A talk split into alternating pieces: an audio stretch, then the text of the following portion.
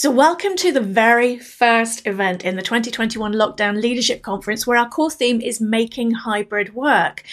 And in this session, I'm running a panel interview on the topic that I think needs to be the absolute core of all of our decisions about how to move from lockdown into either full time back at the office or part time back at the office. That is preventing burnout and supporting employee well-being.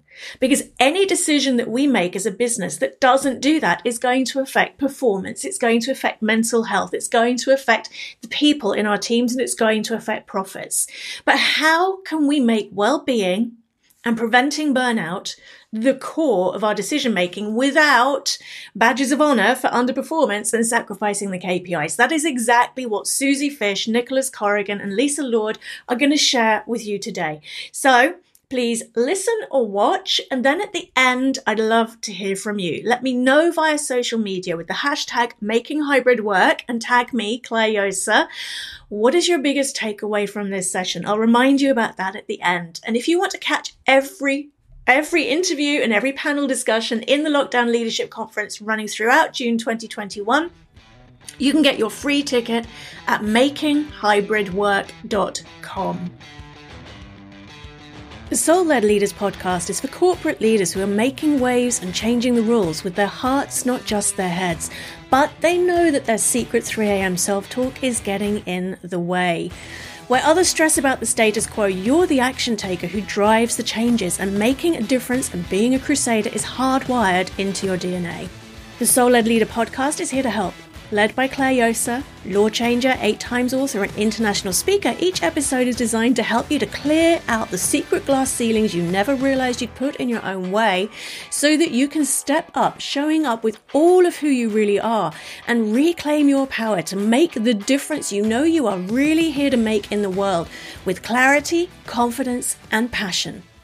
Good morning and welcome to the first panel discussion for the 2021 Lockdown Leadership Conference. I'm Clare Josa and I'm joined here today by Nicholas Corrigan, Lisa Lord, and Susie Fish.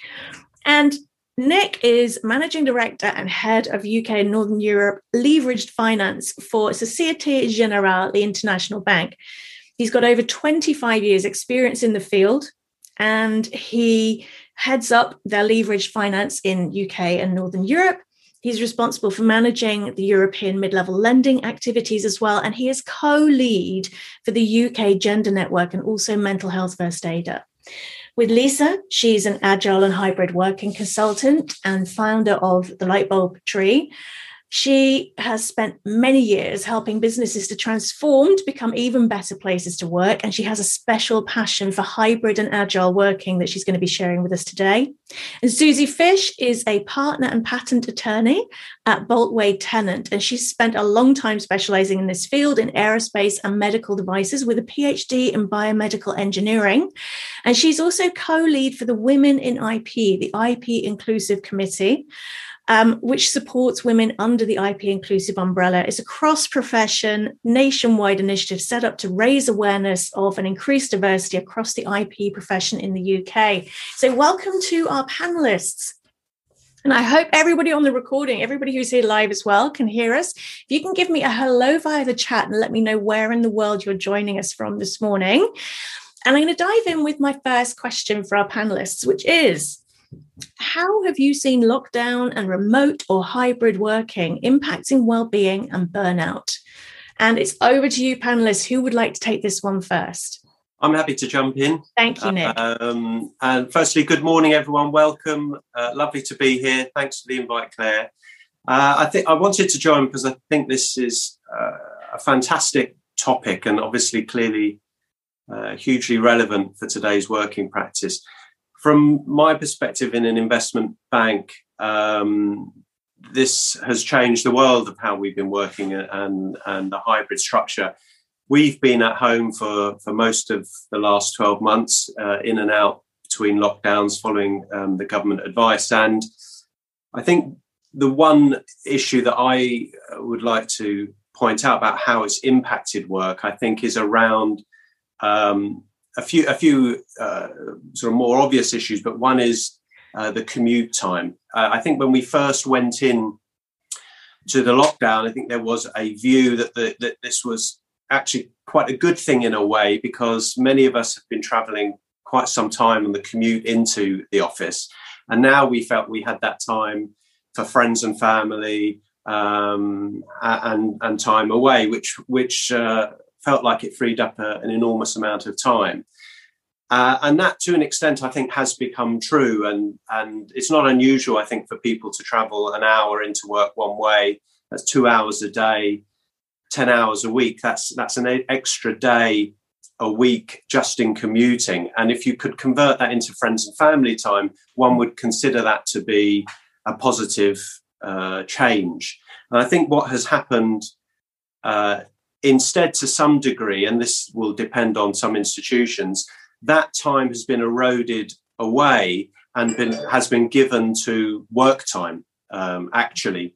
So, what has happened for many, I think, is that extra work day a week has been put into work and maybe away from family and friends. So, what some people are finding, I think, is that you've got six days' work in five days. And if hmm. you combine that with the uh, the social elements of being apart from each other and and being isolated, um, it has a great impact on people. So I th- for me, I think that has been one of the most noticeable aspects is a feeling that we had freed up some commute time for friends and family, but actually, mm. uh, in some cases, that has just been transferred into another workday a week. Overlay that with the, the social distancing and some cost pressures in the industry, it has had a significant impact on people. Thank you, Nick. Thank you. Susie, any thoughts from you on how you've seen lockdown or remote or hybrid working impacting well-being and burnout? I think there's been some uh, positives and some negatives, um, and it's very easy to kind of focus on one of them. But following on from from something that Nick mentioned, um, I saw an article in the the BBC, and I thought it was quite a, an insightful one. And actually, it had a, a tagline that said uh, for millions of people, working from home has felt more like sleeping in the office, uh, making it harder to switch off. And I think that's been one of the things that I've noticed, not necessarily personally, but but I've heard people saying.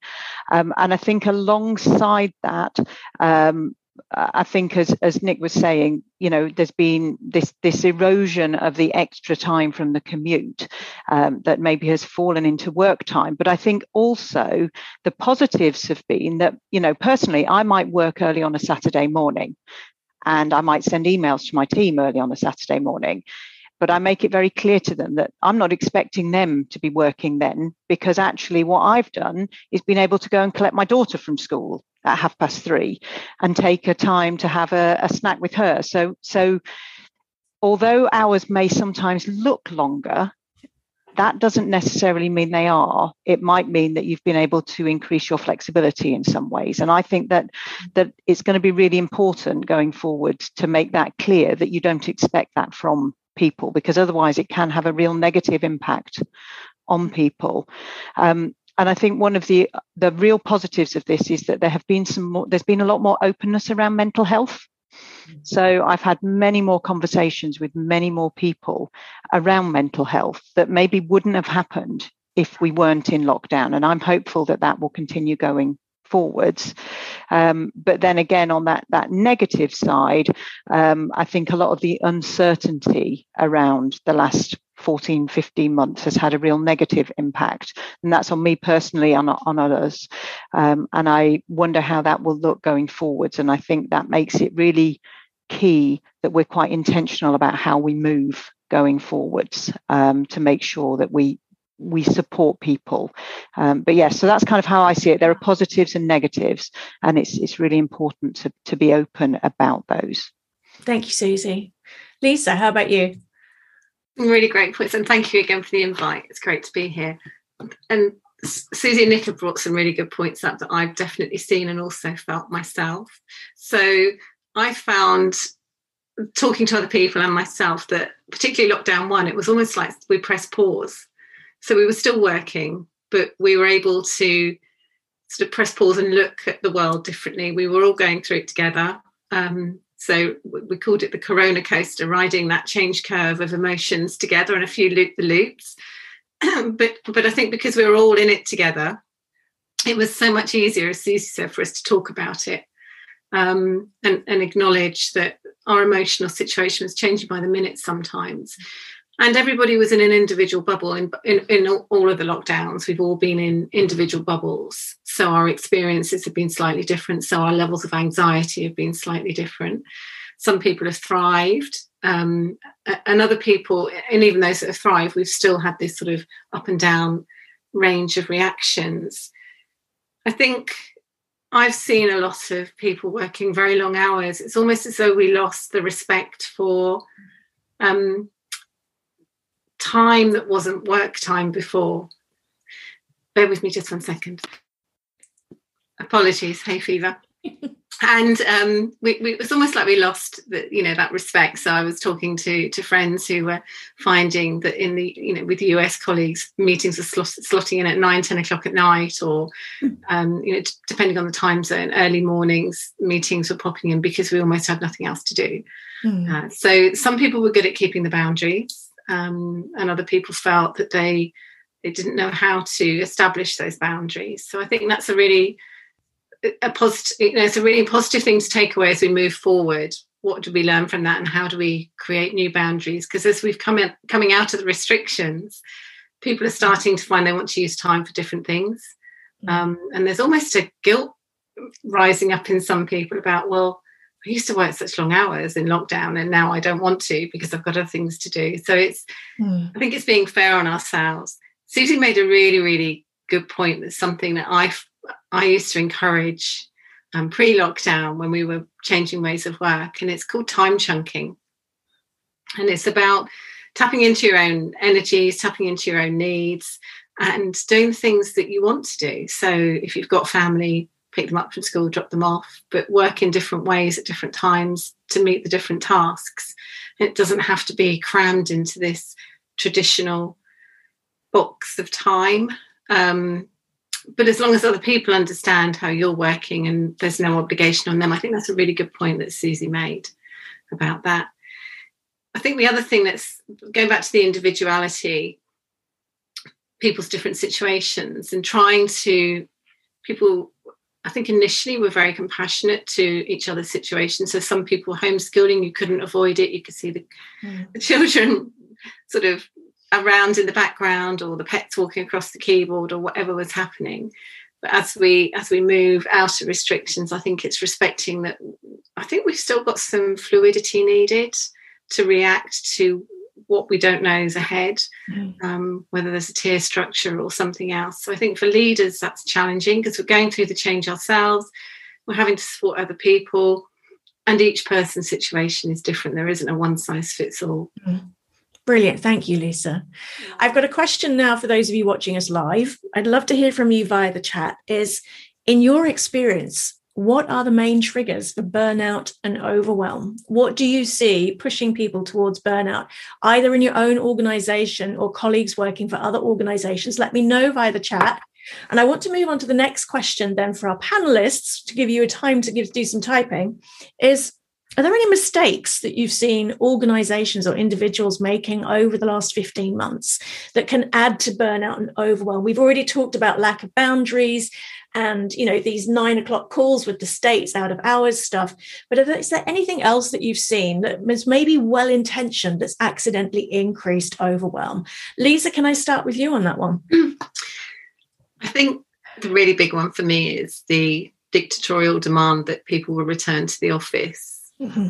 without actually talking to their employees about how does that impact on them? Because it's not like flick, flicking a switch not everybody's situation has eased up enough for them to just go straight back to the mm-hmm.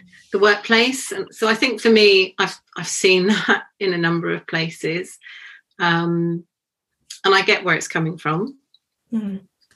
however i think it's it's it's definitely caused resentment frustration, upset, and you know, real worry for people. Mm, absolutely. And Lisa, one of the things I know I've definitely seen is for a lot of us, the childcare arrangements we had before that allowed us to go into an office still aren't replaced. Mm. They're still not there. And we need, you know, it's almost, I don't know if you found this as well, Lisa, Nick, and Susie it can feel like a shock of but hang on, we used to manage this juggling before. Why can't I do it now? And it's because a lot of the support structure we had around us to allow us to do that juggling isn't there. Yeah, thank you. Nick, what are your thoughts? Have you seen any sort of well intentioned stuff that maybe has backfired or any mistakes people have been making trying to prevent burnout for themselves or organizations? Yeah, I think I think it's interesting because initially when we um, when we all started working from home, um, you know, the the level of relationship interaction just fell off a cliff uh, mm-hmm. immediately, and everyone resorted really to emails much of the time mm-hmm. and, and just trying to uh, uh, detail over emails. And what we all have understood for, for quite some time, certainly when it applies to marketing and, and, and sort of general relationship building, is that a face to face meeting with somebody is the most powerful tool you have to build a relationship, in my view, at least. And sometimes it might be, you know, 10 phone calls that could potentially have the impact of one face to face meeting. And in my mind, maybe 20 or 30 emails before you start hitting the same relationship impact of one face to face meeting. So for us to remove that most powerful tool for relationship building overnight and everyone resorting to emails mm. um, over the, the subsequent weeks and months, you know, you really felt that people were were actually uh, isolated and when you did speak to them that you could tell that things were were more challenging so the institution quite rightly and and i i did my very best at the time is to sort of ramp up those phone calls mm. um, get the video camera going try as uh, as much as possible to get back to a face to face as best we can with the social media um, and that was great. But then I think we tipped over, uh, and, and, I hear this a lot from uh, from friends in the industry as well, where um, there were just so many meetings mm. put in the diary for people that actually, you know, with, with a very positive view of trying to make everybody feel engaged and together, that um, you know, it became quite difficult to do the day job because mm. you have so many meetings and calls and and so forth. So there, then for me, there needed to be a balance, and it's and it's very difficult. It's it will be a different balance for each organisation and for each person. But try to find that optimum position between the phone calls, the meetings, the emails, to try uh, and and check in with people because um, I think initially it took quite some time for people to realise oh, you know, I haven't spoken to this person for two weeks and they're in my team. This is this is crazy. Typically, I would be speaking to them every day, just walking by the desk or mm. uh, by the coffee machine or whatever it might be.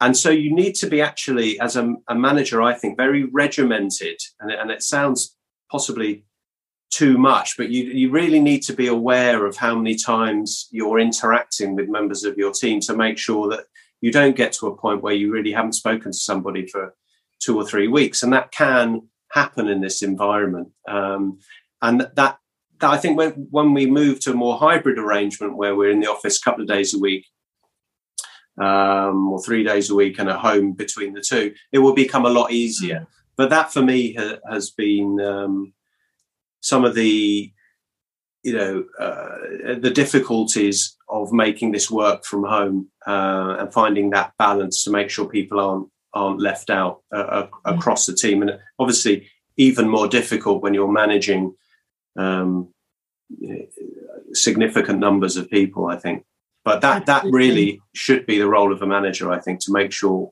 that you cover everybody. Thank you, Nick. Thank you. And Susie, what are your thoughts on this one? Any mistakes that you've seen? Well, even with the best of intentions. I think mine are very similar to Nick's. So the email inbox has become, uh, you know, we talk about triggers. My email inbox is is my big trigger, to be honest.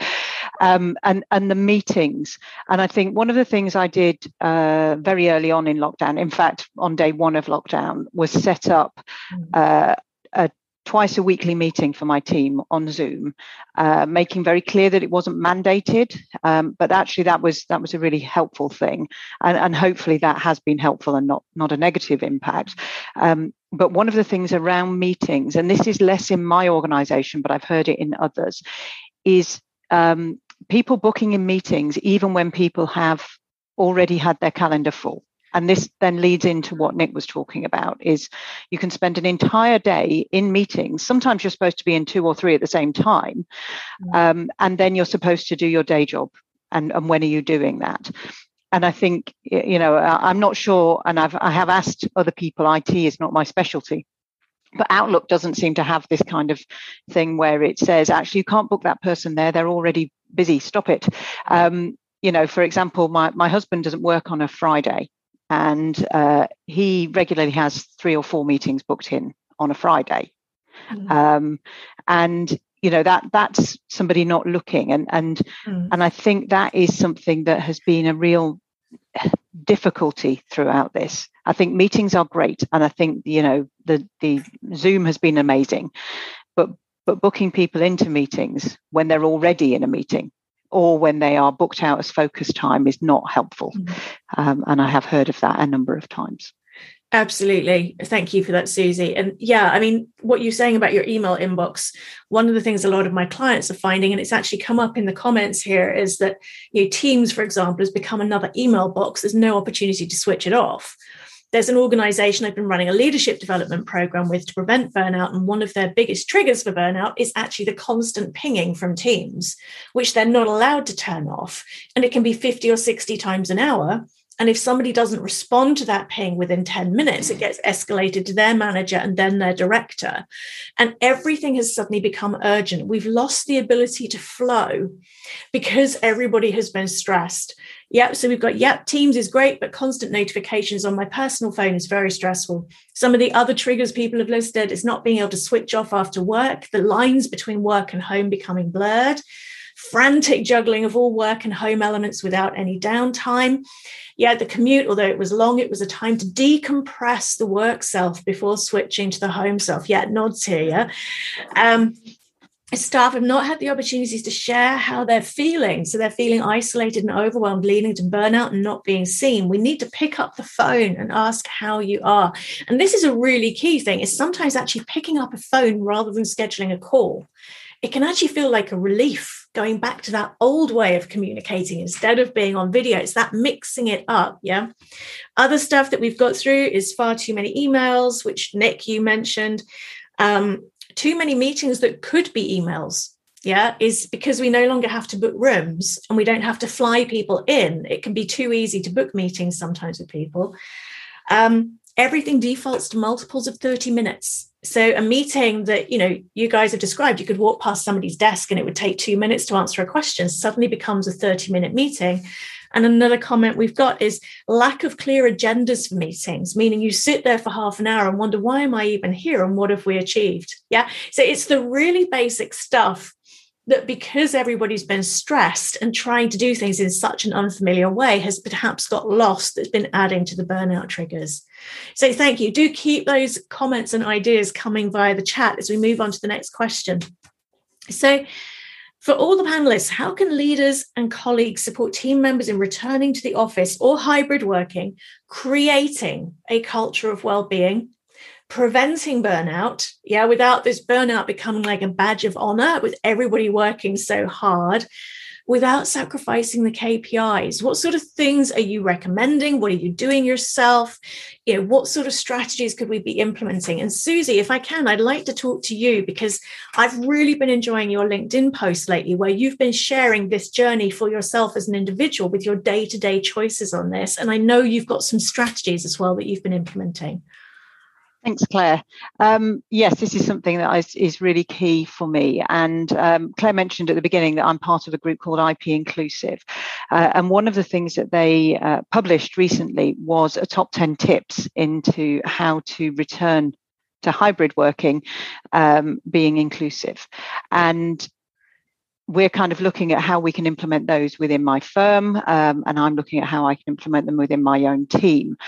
And one of the things that we're looking at is for everybody to have a personal return plan. So with their with their manager to sit down and say how they would like to return. Now, being mindful of the fact there are people who want to come back to the office five days a week. You know, we have people who are back in already five days a week because that suits them. That's what what is better for them. Uh, and there are people who may have wanted to move away and therefore may be coming in much less frequently. Um, and so, obviously, not everybody will get everything they want. Um, but once we've gone through that, that means that then we can look at the, the setup of workspaces and, and so on to, to accommodate those people. Um, and I think that being open to, to change, not accepting that this is going to be a fluid process process going forwards.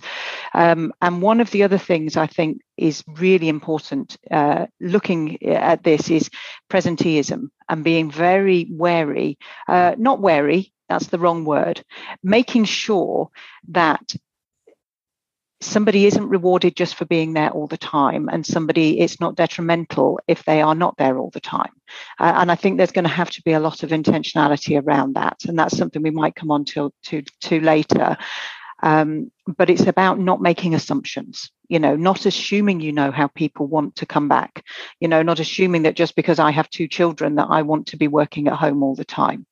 You know it's it's making sure that we we challenge those assumptions and actually ask um, about what people are actually looking for so, Thank so that's you. that's my initial thoughts. Thank you, Susie. Quick one for everybody who's watching live have you come across organizations actually asking that question of employees actually asking i'm not going to name anybody but let me know via the chat has your organization asked you what you want do you know of any organizations that have because i'm really curious. It's a really important thing to be doing and i think what's been happening is a lot of people have got groups together that are making these decisions on behalf of people and what you're describing there susie with that personal plan obviously accepting that not everybody's going to get everything they asked for it allows people to feel heard to feel they've bought into the why yeah and to be on board with the next round of decisions.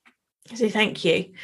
Um, nick over to you if i may with that one yeah sure um, i mean to just touch on, on that uh, that last point yes uh, Societe Generale has asked mm. uh, us in the uk what we would like what the balance should be um, asking our forest and coming up with a strategy mm. that differs between different teams, client facing, middle office, mm. back office, so forth, as to what works for everybody, which I think is exactly the right way mm. to go about uh, the subjects. I'm very pleased. I'm very pleased to say, and that's developing and, and work in progress as we as we move through uh, the next few weeks. Um, but from my perspective in in the team, you know, how do we prevent burnout? How do we migrate back to the more hybrid version? Um, you know, I think we've touched on many of the hmm. the points already. I think when we're at home, there's you know, video calls are, are key. Less of the emails, less of the meetings that that don't necessarily are not necessarily vital, um, but also focus on um, giving people that time, that balance within the old commute time for for, for mm. work life balance issues, mm-hmm. uh, friends and family, taking a break. For us on the investment banking side, we can work very long hours. There can be some weekend work. It, you know, it can be quite tough for a period of time where where there are very strict deadlines.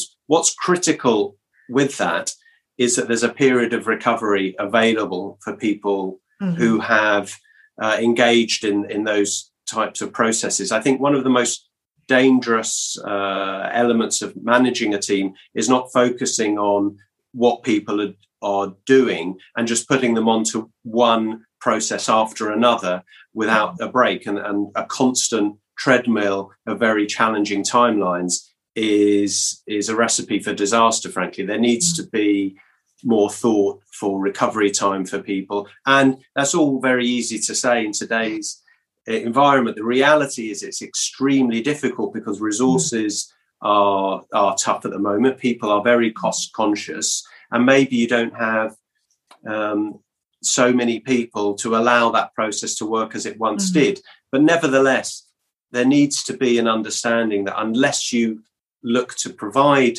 that recovery time. Mm. You you may not have a team to worry about uh, in the future, so it's vitally important to to worry about that. The the the other technique. I, I mean, I, I, hate to say technique because it, it, sounds a bit too uh, sort of uh, uh, thought through, but I quite like um, the non-work phone call from uh, some managers or other colleagues where mm. somebody actually just calls you and they're not talking about work. And, and i try to do this with, mm. with some of my team. You phone specifically to ask about everything other than work. No, no deal processes. And it doesn't have to be half an hour. You know it can be a relatively short period of time where you're just simply asking about how's the family? Uh, what did you do at the weekend? Um, because there's so many other uh, avenues for talking about work related issues and deal processes and team mm-hmm. meetings and so forth. To get that call um, out of the blue from a manager just asking how how you are and refusing to talk about work. You know, if if the if the recipient starts trying to move it onto a deal process, you move it away uh, and really uh, guard that time very carefully um, for for non work issues. And I think that's um, very powerful actually and, and, and helpful. Certainly, I find that helpful when it happens to me, um, and quite um, uh, reinvigorating actually for getting back into things post that call. You feel like some that, mm. that actually this is a group of human beings working together as a as a team and not just a production line. I, I think that's quite an important uh, process. Um, so yes, that's uh, that's uh, how I would see managing that process back between the, the balance of in the office and uh, at home. Um, Thank you, Nick. And that's a really great point you've just made there. I know, Lisa, as we come to you, it's something you're really passionate about with the leaders being human, mm. yeah, and not having to leave who we are at the door of the virtual office. So thank you, Nick. Lisa, what are your thoughts on this one? Yeah, I absolutely believe that people should be human. I think what I loved about the initial stages of the first lockdown was how human we were to each other mm. and how compassionate. And I think keeping some of that going forward is really important. So moving forward, and and and I resist using the go back to the office because I think a lot of organisations are still feeling a little bit wobbly about, you know, do we do we flip back to the way things were or do we look at this opportunity to decide what we could do going forward. And also i think things still feel unstable for people. So um, we don't need to find this, the final solution yet. Mm. i think it's it's keeping that um, curiosity to to try new things and and work out what's going to work best for the next phase of beyond that we can work out when we get to that and i think that's that's quite a different way of thinking. Mm. so some of the things that are um, are really helpful to keep connection and keep our well-being going are um, around using a team-centered approach. So you're looking after each other. I use team agreements in more hybrid teams where each team so an organization might have a backbone of behaviors and guidelines and this is what we we want. We want people to come together with purpose.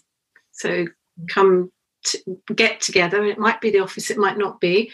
There's an awful lot of organizations that have pulled out of their office contracts mm. and leases and are just thinking what do we do next? Or there might be reduced space. So it's thinking differently about how do we get together and how do we get together with purpose? So why are we getting together? What do we want to achieve I think there will be resentment if we all lug our laptops into work to sit and just do emails.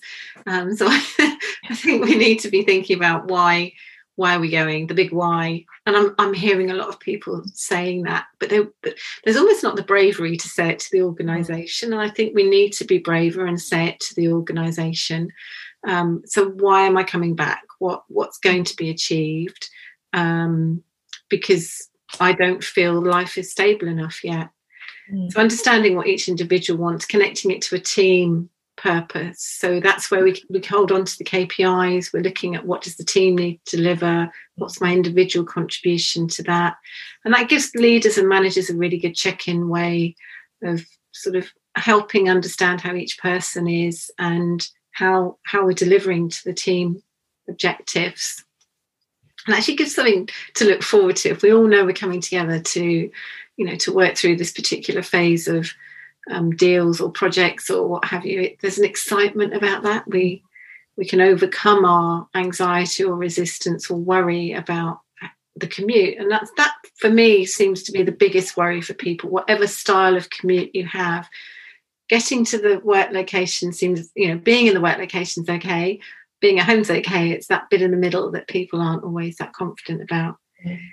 um, the other thing and i love i love susie's individual plan um, I've been helping organisations and people think about an individual return to work plan, a bit like if you've been off for a while whether a sabbatical or long term absence or something, a gradual return. So come in for half a day um, and, and travel outside of, because we are starting to see the rush hour come back, travel outside of that, come in for half a day. Um, because actually it's going to exhaust people. So, from a well-being perspective, that exhaustion of returning to a commute, whatever our commute is, that that will be tiring. I've done that myself. Um, I have a, you know, I've got, I've got a corporate role as well as my business. And the first day I went back into the organisation workplace was absolutely shattering. It's almost as bad as those back-to-back Zoom conversations, and you sort of fall onto the sofa at the end of the day after eight hours of Zoom meetings. So just being aware of that that transition in our own physical and mental um, health. It's really exhausting. I'm seeing some organisations use some of their, their travel budgets for wellbeing budgets. Mm. Um, because obviously a lot saved a lot of money on travel because we didn't go anywhere, still mm. not going anywhere. Um, and they're using it for quite creative well-being. Some are giving people individual options, you know, we're giving each person this much money to think about how they can support their mm. well-being. Because obviously massages in the office if you're not there, it's not really a benefit. Gym memberships, people still aren't feeling necessarily that motivated about going into an indoor space. Mm-hmm. I do outdoor boot camps now, which is awesome, except in the rain. Um, quite refreshing. Um, so, and, and the other thing I'm working with people on is giving them giving the employees permission to say to the managers i'm really uncomfortable about this. Can we talk it through? So mm-hmm. helping managers coach more adopt that coaching style of leadership is you know just talk to people on a human level like you would your family friends you know what can we do to support you? How does that feel? It's just really coaching people through it because everybody's feeling different levels of anxiety in different ways and we might not understand what's triggering that i think that's really quite that's critical. such a key that's such a key yeah. Um, and then I think that the, the thing that we spoke about, which I love to share with people, is the battery analogy. Mm. So I've got an analogy which I use, which is three batteries. There's us as individuals, there's our teams, and there's our organizations. So we have a responsibility to keep ourselves topped up, whatever our well-being needs are and how that looks. We should always try and put ourselves first where we can. So because it's oxygen mask, isn't it? If we Mm-hmm. If we're not at our best, we can't do our best for anybody. Um, so looking after ourselves and then keeping our team battery topped up. How do we keep connected to our team and charge that up?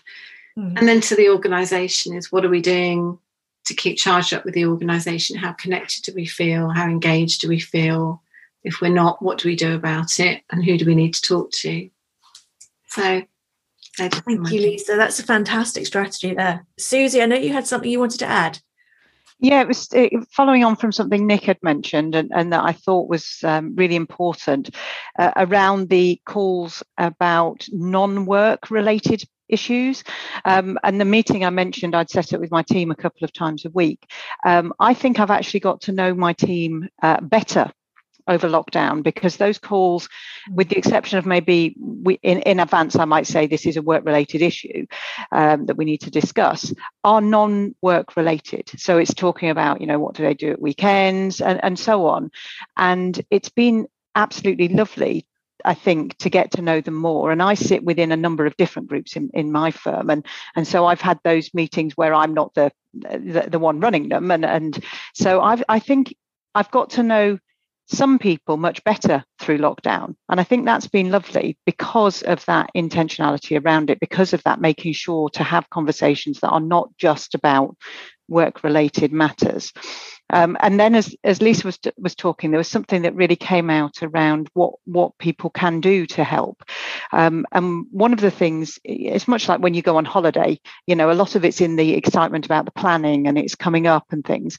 We've been putting on quite a lot of um, uh, events. So chocolate tasting uh, various uh, there was cocktail making uh, it's not all around food. Um, and and and in the easter holidays we had donut making that was for families as well as individuals. And and actually having the the the the the coming up to that people talking about it it gave something different and then coming out the other side. Um, and so i'm hopeful that things like that will equally you know keep running going forwards because we have offices in various places. Um, but you can stay in contact with people in those different offices via these more virtual events. Um, and i think that's been a really useful use of budget that like lisa say may have otherwise been used on on on travel and, and other events. Um, so yeah just taking on from those two points that that that were great. So thank you. Thank that's you, Susie. Thank you, Lisa. Can I just add? Sorry, that's a really, really good point, actually, Susie. You just reminded me because when I used to look after well-being in corporate life, we did that intentionally. When we moved to a more agile way of working, we set up events both virtually and in person to you know for people to enjoy and to connect with and it, you, you did literally could hear the buzz whether it was virtual, whether it was, you know, particularly in the office, you could hear the buzz raise and people chit chatting about it, and particularly food. Food just seems to be one winner, doesn't it? it's a unifier, isn't it? Once you juggle everybody's intolerances.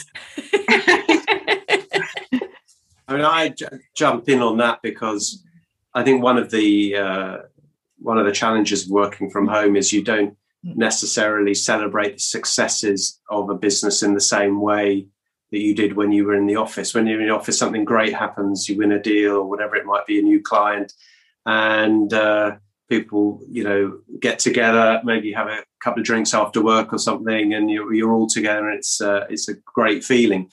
Uh, d- during lockdown, you might have the same situation, and people just simply go on to the next situation the next day. You, you, you don't get together, you don't go out and so I think celebrating that success uh, is so uh, important to bringing the team together. So wherever a deal goes the right way or something works uh, in uh, as, as, you as you want it to be as a team, we try and set up um, a gathering. I know it's horrible over mm-hmm. Zoom, but we all get together uh, we all talk about the success and you know raise a glass to everyone's hard work in the process. And it's really important to do that because it's so easy just to send out the email to everyone saying well done great job everybody.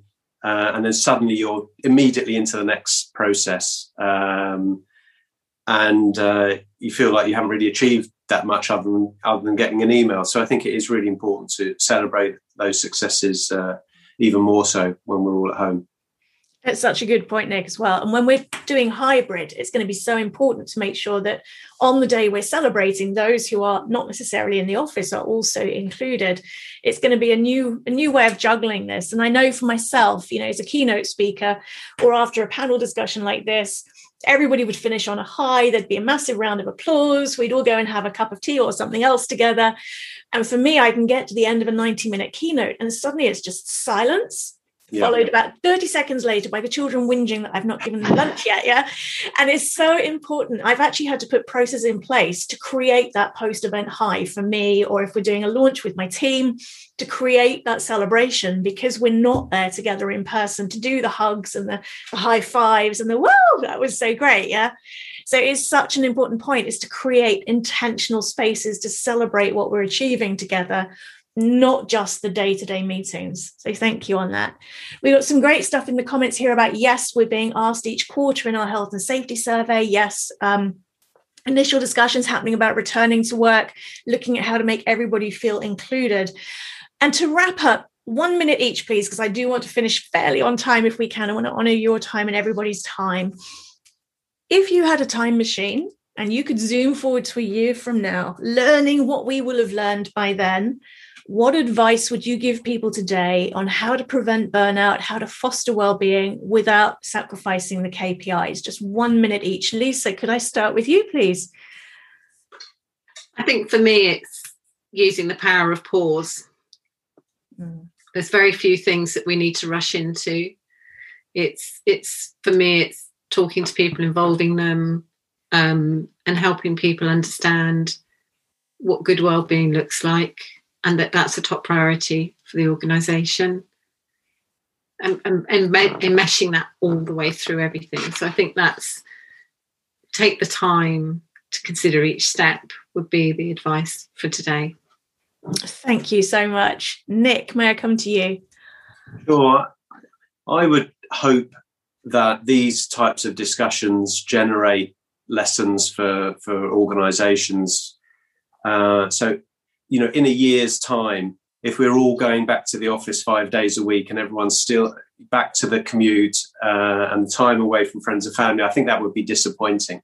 I'd like to to hope that we do move into a hybrid environment. There is more working from home because it's so beneficial in so many great ways. Yes, there are costs, and we've covered a number of those today but we haven't really touched on, on the benefits that working from home can provide around childcare, friends and family issues, uh, time away from uh, the Northern Line. Uh, um, you know, there are some great things. So I'm hoping in a year's time, we are in that hybrid environment and, and the best way that works for every individual and every organization. Um, and, and we learn about uh, looking after people when they're not in the office, uh, the mental health aspects that we that we've covered as well. So we find the best of both worlds because there's as in many times in life, there's always the balance between the two. It's never one or the other typically. And there's some great things to be had with the office. There are some, some great things and vice versa with working from home. If we can find that optimum balance between the two, I think a lot of people will be uh, a great deal happier with their careers, uh, and it will lead to uh, um, greater levels of uh, retention and uh, and well-being in the office. So, fingers crossed, that's where that's where we are in a year's time. Thank you, Nick and Susie. Over to you.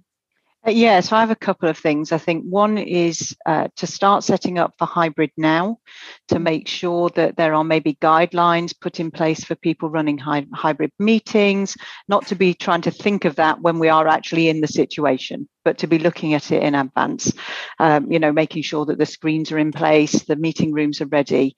Um, and alongside that, if if people are wanting to have people coming back into the office, think about how we want that to look. Um, you know, make that office somewhere that you want people to, that people will want to come into. Um, so really, you know, think about that now so that um, uh, along that line of what we were talking about, about maybe having teams coming in for reasons. Do we have rooms there that you can mm-hmm. get people to have coffees delivered into and, you know, those kind of things, nice breakout spaces. But to do that now, to start looking at it now rather than in a year's time um, when everybody is just, you know, coming back, as Nick said, hopefully not uh, into five days a week because that's how it works because things aren't set up. So I think we should be looking at that now. Um, but I'm really excited to see how this goes forwards. Um, and I'm really hopeful that it will end up in a situation where everybody can have uh, things that work for them individually. And, and thank you, Clare. Thank you for inviting me today. Thank you, Susie, so much. And quick bit of audience participation as we wrap up. I'd love to hear from you over on social media, whether that's Facebook, Instagram, Twitter, or LinkedIn, using the hashtag making hybrid work.